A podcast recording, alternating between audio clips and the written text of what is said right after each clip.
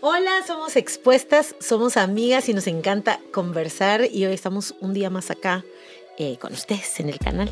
Mi nombre es Meli de Luna. Mi nombre es Maddie Sánchez y estamos contentas de acompañarlas. Gracias por seguir este podcast en Spotify, YouTube, Apple Podcast, en todas las plataformas digitales y queremos recordarles que si están en patreon.com siguiendo el canal Expuestas, tienen la posibilidad y la oportunidad de ver contenido exclusivo como la respuesta a estas preguntas. Sí, gracias desde ya a todas las que ya nos y a los que nos están ayudando, apoyando a través de Patreon. Les voy a leer la pregunta que vamos a contestar esta semana. No la vamos a responder acá, solo es para las de Patreon. La respondemos mañana. Dice así. Estoy soltera con 38 años ya. Y analizando un poco mi situación de soltería, veo que en los últimos años no he tenido ningún pretendiente, alguien a quien le llame la atención, y pues eso me preocupa porque en mis planes yo pensaba ya estar casada y con 2 hijos a mi edad, pero no ha habido alguien a quien yo sienta que realmente le interese. Anónimo. Así pues que mañana te vamos a estar contestando. Me sentí el chisme. Y ahí lo vamos a contestar. Así que para todas las que ya nos apoyan, ahí van a escuchar la respuesta. Y si tú quieres hacer tu propia pregunta, te invitamos a que te suscribas en patreon.com. Y bueno, vas a poder tener oportunidad de estar en estas charlas, una expuesta más, un poquito más privada. Y la pregunta la pueden enviar a expuestaspodcast@gmail.com. Ahí van todas las preguntas que no se contestan aquí, sino que únicamente en Patreon.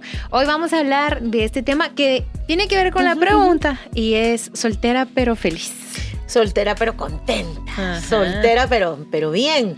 Y saben qué bonito poder hablar de la soltería desde la perspectiva y la historia de 3 mujeres que hoy por hoy están casadas. Sí, sí. Yo creo que no importa si estás casada o no, porque la felicidad no depende si estás con alguien, depende de ti. No puedo entender una situación como la que nos habló nuestra amiga porque pues no tengo esa edad y ya estoy casada. No fue que yo decidiera casarme a la edad que me casé, solo pasó, ya saben, o sea, no fue como... Hay muchas mujeres como ella, estoy segura, y no tengo nada en contra, solo es algo que a mí no me pasó, pero hay mujeres que sí planean, así como a los 25 me voy a casar, a los 28 voy a tener mi primer hijo, y como que ya está todo estructurado, y puede caer en esto, que pasan los años y no pasó, ¿verdad? Entonces... de entradita te quiero decir lo que me sirvió a mí en mi época de soltería. Tú me puedes decir, Meli, pero lo tuyo no cuenta, tal vez porque te casaste chiquita. Maya se casó más chiquita. Me sentí como acusada. Pues sí, perdonen. Pero como dice la Meli, así me pasó. Sí, solo pasó. Pero lo que a mí me sirvió muchísimo en la etapa de mi soltería fue dedicarme a las personas. Mucho. O sea, tengo todavía muchos amigos y me gustan mucho las personas, pero me recuerdo que, de hecho, ya tenía novio y antes de eso igual tenía muchos amigos, pero cuando ya tenía novio yo tenía un grupo con una mi amiga los viernes y Juan Diego quería la atención para él, cuando llegaba al grupo quería la atención para él y un día así como medio molesto y así, y yo le hablé y le dije, quiero que sepa que en el grupo yo estoy para atender a las personas, el tiempo con ellos es ese y después, pero entonces otro día o antes podemos, como que mi atención va a ser para usted, pero en ese momento es para las personas, y de hecho es algo bíblico, la Biblia lo dice, y me lo disfruté un montón, no era así de como, ay, ¿será que? No sé, como que llegó mi compromiso, llegó mi boda, pero yo estaba tan... llena de amigos, ayudándonos al final de cuentas, compartiendo, entreteniéndonos, divirtiéndonos, que no sé, no estaba, creo que eso me ayudó a no estar pensando solo en mí, de cuándo, y me estoy quitando la felicidad o me estoy dejando disfrutar, porque tenía eso, yo sabía que iba a ser una temporada, y eso me ayudó. ¿De dónde sacamos nosotros esos conceptos y definiciones de soltería? O como dice Meli, ¿se han dado cuenta que de repente sí teníamos, pues yo sí lo tenía, yo tenía una especie de guión que a veces es cultural, a veces es la moda de la época, a veces es familiar, pero yo recuerdo que mi guión iba más o menos que, bueno, me graduó a los 18 de nivel medio, luego a los 25 me graduó de la U, entonces a los 25 ya puedo pensar en casarme, a los 20 voy a pasar sin hijos unos 2 o 3 años, o sea que sí, como, pues. Ajá, sí, pues. Como que a los 28 Luis y Maya. Esos eran mis guiones. A los 28 iba a tener yo mi primera hija, a los 30 la segunda. O sea, miren, pues les voy a decir qué se me dio de ese guión. Me gradué de 18 de secretaria. Punto final, de ahí nada fue. Entonces, de repente habrá que repensar de dónde ese guión. Porque yo me recuerdo que en mis tiempos, diría, era así como que, a los 25 se casa uno, si no, ya no se casa. Pero miren, hoy por hoy esa no es la narrativa. Y si me están juzgando, les voy a hablar de mi abuelita, ¿verdad? 16 años. Ojalá. ¿Y saben qué? Muchas mujeres Mamá de su mía. Época, muchas mujeres de su época, más o menos entre los 16 y 18, y no porque estuviera embarazada, no, o sea, era la época, hay que entender que de repente hacemos muchas cosas como en instantáneo, y ahí es donde uno se tiene que parar y cuestionarse. Ahora que tenés a Jesús, que lo conoces, podés ir a la Biblia y decir, bueno, ¿qué dice Dios de la soltería? ¿Qué es lo que qué tiene que ver esto? Porque lo que sí les voy a decir, la plenitud, el llamado, la vocación, la existencia, la vida misma, no está reducida ni supeditada si sos soltera o si sos casada. En alguna conversación que nosotras tuvimos, decía, es solo un estado civil, que sí te puede sumar mucho, ambos. Tanto el estar soltera como el estar casada. Pero miren, al final podemos hacer perfectamente una crítica a poder estar casada e insatisfecha. Soltera e insatisfecha. Sí. La verdad que el título era trampa, porque, o sea, soltera pero contenta es casada, pero, o sea, el individuo es contento y muchas veces, ¿no? O sea, muchas veces, independientemente de nuestro estado civil, podemos sentirnos de cierta manera por ciertas temporadas. Meli decía, antes de casarme y mi soltería yo atendía gente, pero ojo que casada sigue atendiendo gente. O sea, lo que pasa es que quien yo soy simplemente lo voy a llevar a una relación, porque la relación está hecha de dos individuos. Entonces, ya sea o soltero o casado, debo aprender a buscar la plenitud, el contentamiento y, ¿por qué no?, la felicidad, que la felicidad sí depende de ciertas temporadas y estímulos, pero la plenitud y el contentamiento no. La plenitud y el contentamiento dependen de mí y en esas dos cosas tengo que esforzarme. Entonces, ¿por qué muchas veces las solteras tienen más riesgo, más tentación o más, son más como que de hecho el blanco para afectarlas y molestarlas en este tema? Estoy insatisfecha. Estoy triste. ¿Qué es lo que pensamos? Entonces, la verdad es que sí hay algo de verdad en este escenario. Lo primero es que estar soltero es un estado civil, pero estar solo es una decisión. Y conforme va pasando el tiempo, uno puede empezar a confundir los conceptos y las prácticas y empezar a llenarse de miedo. Esa es una realidad. Que la mujer soltera empiece a comparar su vida con la de otras mujeres, que empiece a ver otras parejas y que empiece a hacer algo que es muy peligroso en ese sentido y en otros, pero en este especialmente, y es compararnos, porque casarnos no depende de nosotros. Por ejemplo, Maya decía, una de las cosas que yo tenía era graduarme. ¿Y de quién depende graduarse? De mí. De ella. Una de las cosas que quiero hacer es un emprendimiento, la maestría, abrir mi canal en YouTube, lo que quieran. Y usualmente depende de nosotros. Pero para casarnos necesitamos coincidir con alguien que se interese en nosotros y que tenga el mismo ánimo que nosotros. Que también quiera casarse. ¿Sí?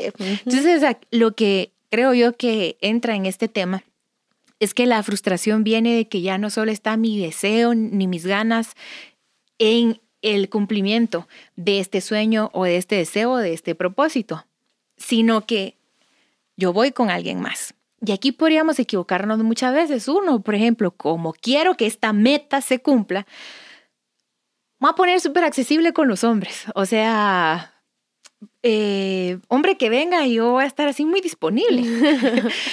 Y puedo empezar a tener muchas relaciones, puedo empezar a cometer muchos errores, porque ya, o sea, esta meta necesito tacharla de mi checklist de la vida, pero ya, no me quiero quedar en este grupo de personas que no tienen pareja.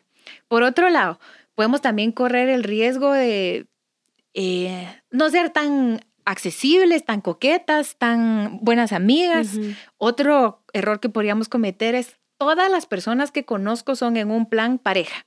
Es decir, como aquel no me gustó, ay, ni me hago su amiga. O sea, yo lo que quiero conocer son futuros proyectos. Entonces me entro a un grupo nuevo y de los 10, uno tiene cara de futuro proyecto. Ay, a él sí le escribo, a él sí lo llamo, a él sí lo invito y a los otros 9 no. Es decir, cada nueva relación que tengo la sujeto únicamente a este propósito. Quiero pareja.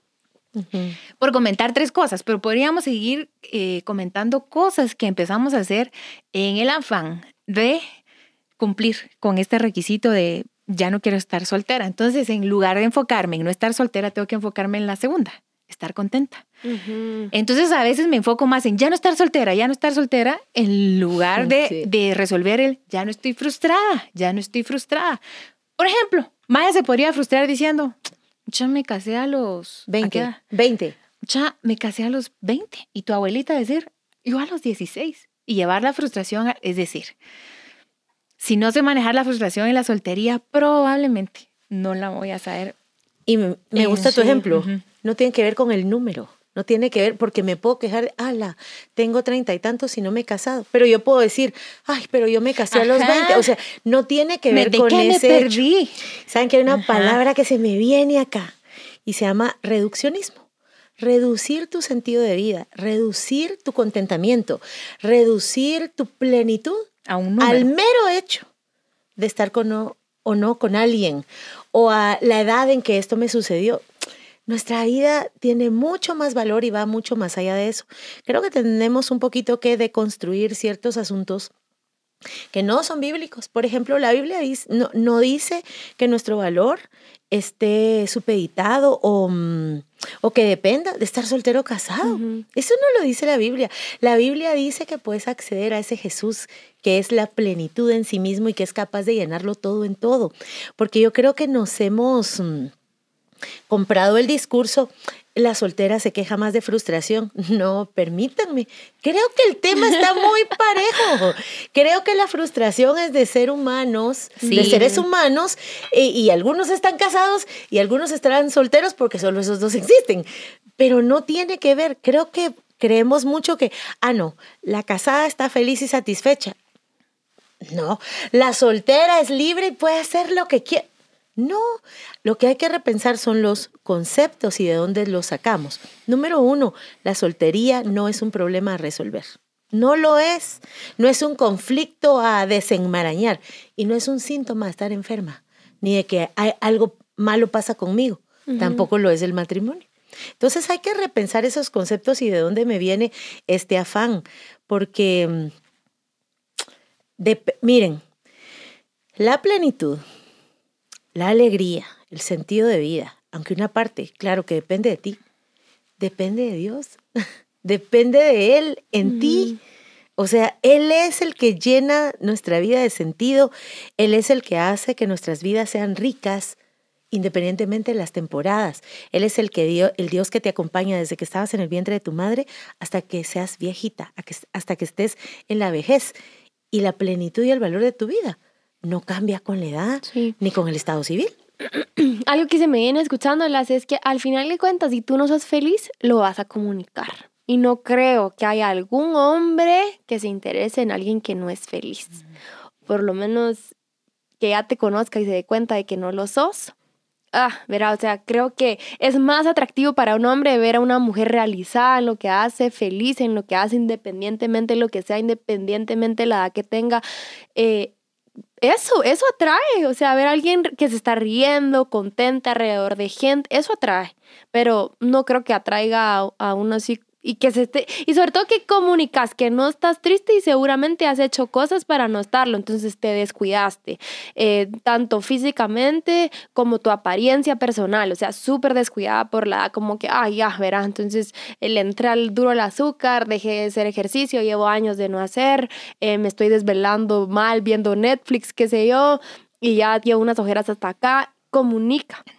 Entonces vale la pena que te volvás a que replantees, que te cuestiones si estás siendo feliz, ¿verdad? Entonces, y tus anclas, ¿verdad? Fuerte tus anclas de lo que te hace feliz. Primero, Dios, cómo está tu relación con Dios. Segundo, tu círculo, cómo está tu círculo. Si ya te enconchaste solo en tu otra amiga soltera, o sea, que no está mal, pero si se enconcharon las dos en eso y de una forma no saludable, no te va a ayudar como a conocer más círculos. Anclas de tal vez, esto me disfrutaba tanto cocinar y ahora ya no lo hago, me disfrutaba tanto cantar, ir a mis clases de piano, ir a mis clases de pintura, me disfrutaba tanto un momento a solas leyendo un libro, todo eso, o sea, volver a hacerlo, que son anclas de que te sentías bien, te lo disfrutabas y vale la pena volver a hacerlo, y vale la pena también pensar si has estado pensando mucho en ti. Eso. Sí, y también tener cuidado con los riesgos, de que yo creo que las solteras son un blanco primario para un movimiento social que voy a dividir en dos palabras, femi, y termina con ismo. Lo dividí estratégicamente por YouTube. Pero quiero decirles algo, es que aunque en la soltería yo puedo encontrar realización personal, sí hay algo muy especial cuando unís tu vida a alguien. Y yo creo que yo sí venía mucho del rollo de sola, estoy bien, o sea, y estaba bien, pero re bien, pero no puedo explicarles cómo casada estoy bien, pero mucho mejor. Entonces yo creo que sí es el diseño de Dios las familias. Y hay que tener un equilibrio de postura cristiana y bíblica para decir, ok, mi realización personal no la provoca otro hombre, mi satisfacción personal y mi plenitud no la provoca un hombre, pero tengo tanto para compartir que qué bueno es si yo me caso, si tengo a alguien con quien estar y no me quedo en el rollo, en el asunto, como por ejemplo Meli decía, tal vez alguien que ya es como que se descuidó, pero también podríamos caer en el otro papel de yo puedo sola y soy toda empoderada y hombres quítense aquí, no los necesito. Los escupo. O sea, tampoco puedo caer en el como mujer soy superior a un hombre o ni como mujer soy igual a un hombre, porque como mujer soy diferente a un hombre. Y en esta diferencia hay cosas tan hermosas que un hombre puede aportarle a tu vida, un hombre de Dios, y hay cosas que tú como mujer de Dios puedes aportarle a un hombre de Dios. Entonces, ¿qué tengo que cuidar yo? Ser una mujer de Dios, ser una mujer para encontrar a un hombre, porque si yo estoy jugando de ser mujer, voy a encontrar a un hombre que está jugando de ser hombre y puedo caer en muchos pecados, puedo caer en muchos riesgos y no está peligrando, si estoy soltera, estoy casada, está peligrando mi vida eterna, o sea, estoy jugando nada más con será sandía, será melón, serás tú, serás que no, cuando sí estás llamada de parte de Dios a ser una familia, si ese es tu deseo, pero demanda una rendición real, profunda, decir, yo digamos en algún momento, y cabal se lo estaba diciendo a mi esposo hoy en la mañana,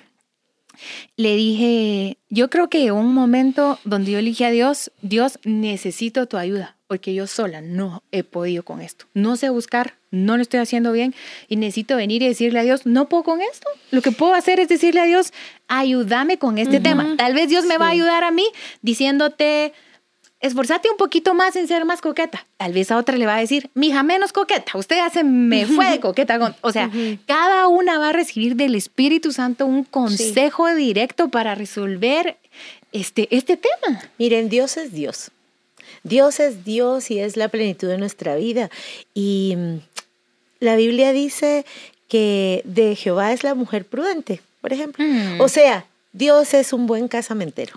De verdad que sí. Y también sabe los anhelos del corazón. Lo que no, a mí me gustaría decirte, no te des permiso de ser soltera desde la carencia. Uh-huh. Tampoco de ser casadas de la carencia, pues, pero este es el podcast de solteras. O sea, no desde porque la carencia, de la necesidad. Sí, sí, porque sin otro yo no valgo. No, ahora, de lo que decía Mais, es que solo bastaría con vernos por dentro y ver cuánto de lo masculino Dios puso en nosotros. O sea, nosotros también tenemos testosterona, pues. ¿A qué me lleva eso? A que nunca fuimos creados para funcionar en separado. Ya. Yeah. O sea, todo... En la bendición existencial que Dios da, viene y le entrega el mundo a Adán y a Eva, a los dos, y viene y les dice que la Biblia que los bendijo y les dice: multiplicad, fructificaos, llenad la tierra, sojúzguenla, háganse responsables, crezcan, prosperen y multiplíquense, porque solo en eso maravilloso y profundo que hay entre un hombre y una mujer, eso es posible, solo así. ¿Cómo te vas a multiplicar si no? Entonces, esa diferencia nos hace compatibles en todo aspecto. Me gusta hablarlo desde la soltería porque hemos reducido a los hombres en nuestra vida a pareja.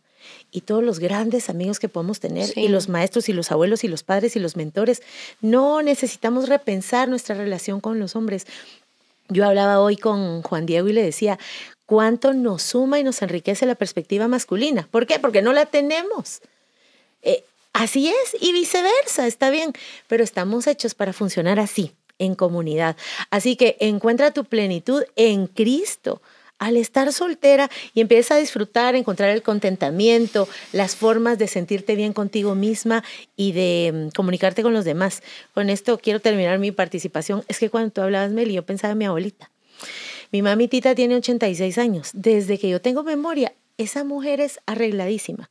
Ella ha sido rubia, pelirroja, castaña, pelo negro, las uñas largas, o sea, tiene más lindas uñas que yo. O sea, tiene no recuerdo cuánto tiempo de ser viuda, pero eso no ha cambiado nada, ¿sabes? O sea, ella no sale a ningún lado, más ahora, pero pues cuando podía, ella sí iba a la tienda de la esquina, ahí va el labialcito. Ella ha encontrado que el leer, el verse al espejo y sentirse bella, no solo tiene que ver con quien la rodea, también tiene que ver con algo de ella. Yo quisiera decir algo, ¿sí?